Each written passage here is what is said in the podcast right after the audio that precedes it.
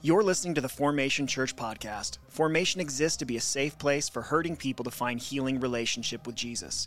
For more information about the ministry of Formation in Salt Lake City, Utah, visit our website at formationslc.com.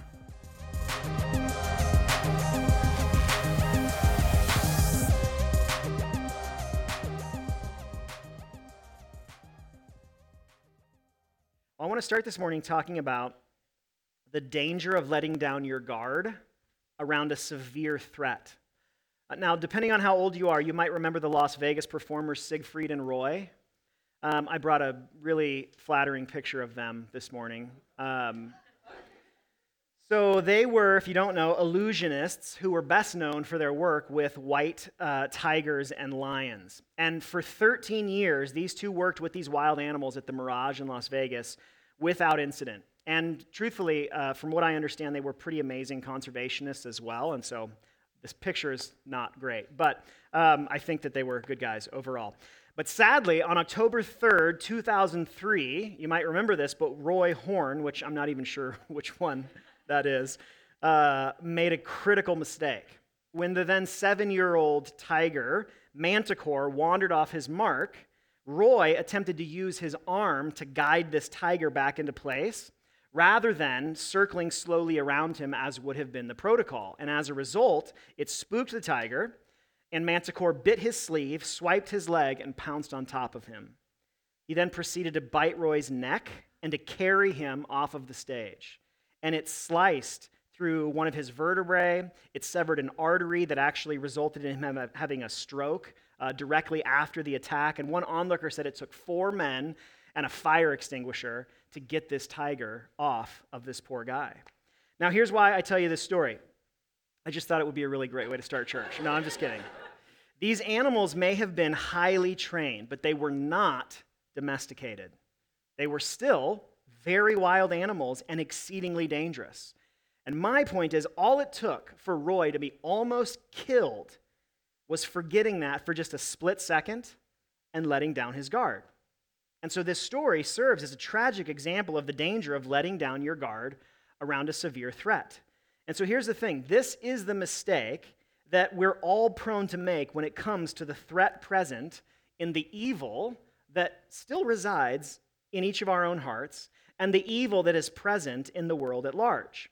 Now, I am very much aware that uh, evil, the talk of evil to the majority of ears in our culture sounds almost archaic because we don't really uh, hold to culturally objective evil anymore. But it's important that we always check what is culturally normative with what God says is true. So I want you to listen this morning to what Romans 7 18 and 19 say about each of us. The Apostle Paul says, For I know that nothing good lives in me, that is, in my flesh. For the desire to do what is good is with me, but there is no ability to do it. For I do not do the good that I want to do, but I practice the evil that I do not want to do. So his point was that even the most righteous of us, and from everything we know about the Apostle Paul, he was a very righteous man. But even the most righteous of us still have evil lingering within us, what Paul refers to as our flesh, our old way. Now, furthermore, listen to Ephesians 6, verse 12. This is uh, also the Apostle Paul. Can I get that verse? There we go. For our struggle is not against flesh and blood, but against the rulers and against the authorities, against the cosmic powers of this darkness, against evil spiritual forces in the heavens. So, his point is there is a real spiritual enemy that is active in this world that is bent on our destruction. And despite all of this, more often than not, we live with our guard down, leaving ourselves open and vulnerable to the very real threat of this evil. And this is why Jesus teaches us to pray this final petition of the Our Father prayer. And so today we're going to close this series with a prayer for spiritual protection, focusing our attention specifically on Matthew 6:13. But just before we jump in one more time, I want to remind you of the overarching premise that we have learned, and that is this that prayer is the path to relationship with our perfect Father. That is prayer's endgame. It isn't a means of manipulating God into doing what we think He should. It's a lifelong conversation through which we go deeper into relationship with Him. And so let's start this morning, as we have every week, by praying this entire prayer one more time together. It's going to be up on the screen. Pray this with me. Our Father in heaven, your name be honored as holy. Your kingdom come, your will be done on earth as it is in heaven.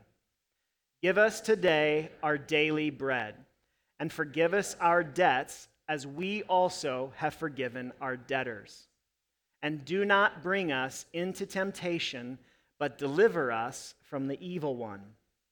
So this morning, we are going to close with verse 13, where Jesus teaches us to pray Do not bring us into temptation, but deliver us from the evil one. And so we're going to bring the same three questions to this petition as we have the others. So we start with this What do these words say about God? And in short, they teach us that God is a protective father who is committed to forming Christ in us. God is a protective father committed to forming Christ in us. Now, this is an important thing for us to note. The Greek word that we translate here as temptation can actually be a bit misleading because it could lead us to believe that what we're praying is that God would not tempt us with evil. But it can't mean that because God doesn't tempt us with evil. Listen to what James says in James chapter 1, verse 13. It'll be up on the screen. James says, No one undergoing a trial should say, I am being tempted by God, since God is not tempted by evil, and he himself doesn't tempt anyone. So, in reality, this Greek word carries the general meaning of a test. Not specifically, it can mean a temptation, but in general, it just means a test. And what we can say is that God certainly tests his people. In Matthew chapter 4 verse 1, Jesus is led by the Spirit, Matthew says, into the wilderness, specifically, quote, to be tested. Then in Genesis 22 verse 1, we read, after these things God tested Abraham. In Deuteronomy 8 verse 2, we read that God allowed the people of Israel to wander in the wilderness to both humble them and specifically to test them. So God certainly tests his people. And so the question that we have to be clear on is why? Why does God do that? Why would he test his people? What is his motive? And it is not that he takes some sick joy in watching us struggle. God tests us to refine what lives within us. And so, in fact, you know, the same Greek word that we have translated here as temptation or test is used of the process elsewhere of refining gold. Now, you probably know this, but Gold refining through fire, which I learned this week is called fire assaying. Weird name, but that's just a free little detail for you. It's a very meticulous process that purifies the precious metal. So, first, the gold is melted at an extremely high temperature to separate the impurities, like other base metals and elements, and then this in, intense heat causes the impurities to oxidize and form a stony waste called a slag, which is then removed. And then that remaining gold is carefully poured into molds, resulting in blocks of higher purity. And it's the fire's unrelenting heat that ensures that only the resilient and the pure gold endures, while the impurities are reduced to ashes. And this centuries old technique exemplifies the transformative power of fire in extracting and refining one of the world's most coveted elements. And so here's the thing God is committed to refining who you and I truly are. And because of evil, we're like unrefined gold. There are impurities fused to every part of us, and God tests us through trial in order to separate them out and to remove them from us. But the problem is, within every test from God is the temptation of the evil one. And so evil wants to take what God means to refine and instead use it to hinder our formation. He wants us to live from our flesh rather than surrendering to God's Spirit. He wants to, to, to, twist the tests of God that He means to strengthen our faith and instead use them to destroy it. And so, maybe a way to paraphrase this prayer would be this Abba, due to my own weakness, please don't lead me into high pressure trials. That's essentially what Jesus is saying here. And that being said, we, we simply have to come to terms with the fact that God is more committed to forming Christ in us than he is in keeping us comfortable all of the time. Scripture says that he is our comfortor, but it nowhere says that we are promised to live in constant comfort. And so God is even willing to allow us to suffer in a temporary sense for the purpose of eternal sanctification. And so to embrace the way of Jesus is to embrace the many tests of God. God is a protective Father who is committed to forming Christ in us. Now, secondly, what do these words say about us? Well, they signal that our spiritual weakness makes us vulnerable to spiritual attack. Our spiritual weakness makes us vulnerable to spiritual attack. Now, here's how we can be sure of that. If we weren't spiritually weak, and if we weren't vulnerable spiritually to spiritual attack, then Jesus wouldn't need to tell us to pray for protection. And it's very important for us to acknowledge this because when it comes to the problem of evil in us and in this world, N.T. Wright tells us that we are prone to one of three wrong answers. The first is denial, which is probably the most common within our own culture. It's become very common to just deny the reality of evil. Everything seems to be a matter of perspective, of preference, and of personal choice. Less and less is there any sense of real objective good and evil. And while Christians believe that there is clear good and evil, many of us deny it functionally when we see no reason to pray for protection. Now, the second mistake is drowning. So, where denial sees no evil, drowning only sees, sees evil. Evil is all that there is. So there's a demon around every corner, and we are without hope. But that drowning denies the victory of the cross and the presence of Christ's kingdom on this earth. Now, the third common mistake, and this is specific typically to people of faith, is self righteousness. So, self righteousness acknowledges the presence of evil, but it mistakenly believes that it is the answer to it. So I'm just going to be better than the evil. But because pride is the engine of self righteousness, it poisons the human soul. And so instead, N.T. Wright says that Jesus' way is to recognize the reality and the power of evil, but to confront it with the reality and power of the kingdom an- announcement. In Jesus, the kingdom of God has come. Evil has been and is being defeated right now. Evil won't ultimately win because Jesus already has. And so we, as followers of Jesus, we grieve evil's existence. Where we are able, we can fight against it and we seek the kingdom of God more and more. And so again, we pray, Lord, due to my own weakness, please don't lead me in to high pressure trials. And if you do, please rescue me from the evil present within them.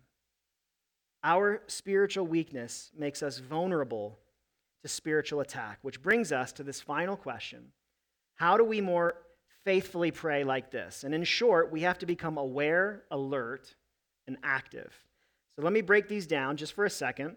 These three responses to spiritual threat. The first one is we have to be aware of our own weakness. We have to embrace that reality. Rather than go the self righteous route, we have to be aware of our own weakness. We need to embrace in the general sense that we are spiritually weak. And as a result, we are susceptible to spiritual attack, which is what Paul is indicating in Romans chapter 7 when he's like, I want to do the good thing, but I just always seem to end up doing the wrong thing, which I don't think there's a place in Scripture I resonate with more than that place. That's a tension that every, like, there's scholars that believe that Paul's talking about uh, in those verses that, that he's only describing something that happened prior to his relationship with God. As if after you become a Christian, you don't struggle with that tension anymore, which is bananas, just functionally bananas, which is a very technical theological term. But that's something that we all experience. And the truth is, there is little that is more dangerous than naively believing that you're safe when you're not. So, evil is kind of like the villain that never really dies in every scary movie. It's waiting for you to turn your back, to let your guard down, so that it can pounce again. And so we also do well to be students of our own weakness. So, a great question for you to reflect on this, would, this week would be where am I personally weak? Maybe you're prone to want control in every situation in your life. Maybe you're enslaved to comfort. Maybe you're in a season where you just feel very weary Maybe you're isolated from community. We need to be aware of our own weaknesses. Now, secondly, we need to be alert to the evil one's ways.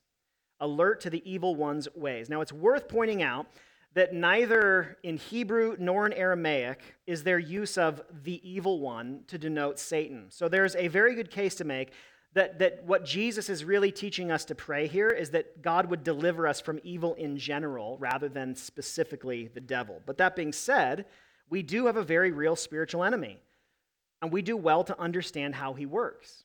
And so if we study the temptation of Adam and Eve in Genesis, and then we study the temptation of Jesus in the wilderness, we learn that the enemy specializes in sowing seeds of suspicion around who God is and what he's like.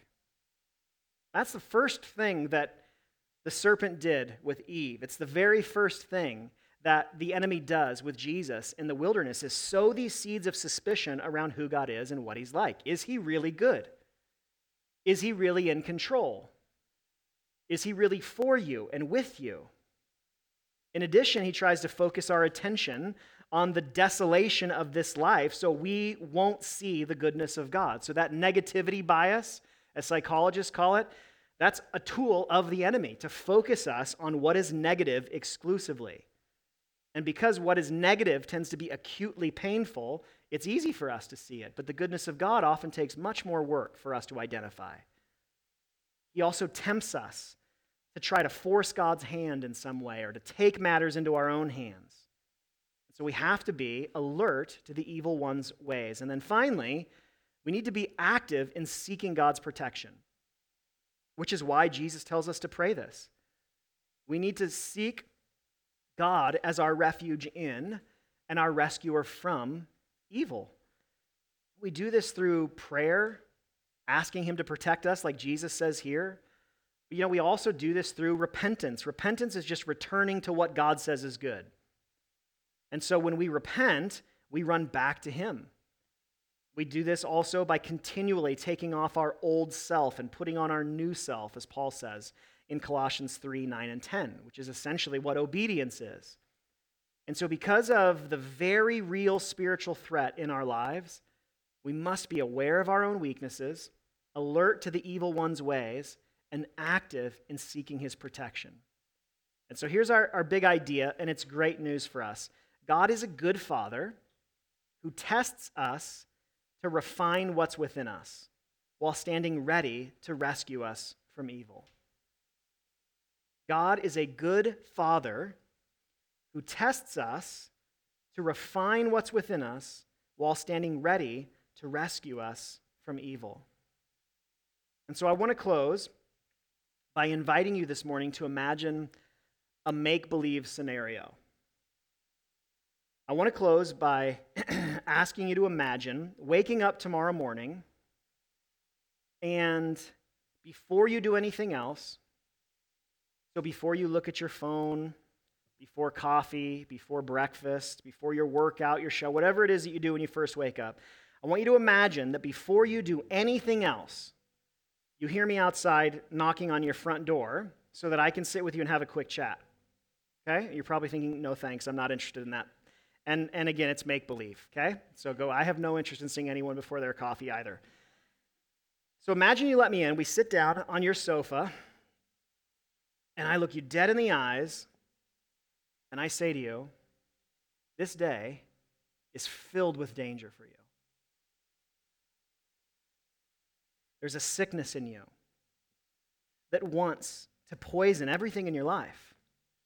And that same sickness that, that is in you is going to be present everywhere you go and within everyone with which you interact. And on top of that, you have a very real enemy who wants to destroy your life today. So just imagine for a second how unnerving that conversation would be for you. Think about how differently you, upon hearing that, think about how differently you'd walk through the day. My guess is that there would be a much higher degree of vigilance You'd be on guard, sort of paying attention. You'd have an almost wartime mentality, and you would keep your guard up. Now, here's why I want you to imagine this scenario. What I just said to you is the subtext of Jesus' closing petition. He is saying to us There is still evil inside of you. And there is evil in this world. There is a real evil spiritual enemy who wants to destroy you, and you need to be aware of that. You need to be alert to that. You need to actively seek my protection because you can't properly protect yourself. And while that evil that infects this world is such bad news, Jesus offers us very good news in the midst of it. That God is a good father who only ever tests us in order to refine us and he is standing ready to rescue us from evil. So, as we close, let's seek his protection together this morning. Will you bow your, uh, bow your eyes, close your eyes, bow your heads, or do whatever you want? I'm going to pray, okay?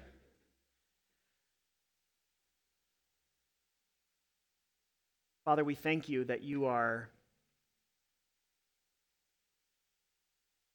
our protector that you stand ready to rescue us.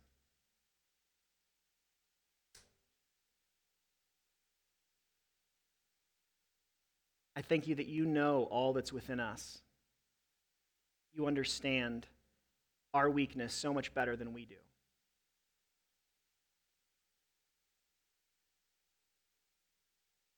And I thank you that you are present with us in the midst of all of it, and that you desire to rescue us when we need you, that you strengthen us when we are weak.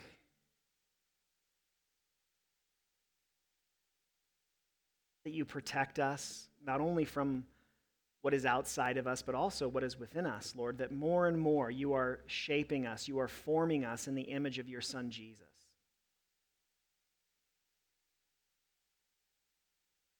And so, Lord, we, as much as we don't enjoy the tests that you allow in our lives. We thank you for what they accomplish. And we ask that you would use every test and every trial to refine us and to make us more and more like Jesus. And when those tests are beyond our ability, and when the enemy seeks to sow temptation that would hinder our formation, would you rescue us from that? We thank you that that is your desire. Help us to be aware and alert and committed to setting our face toward you as we walk with you.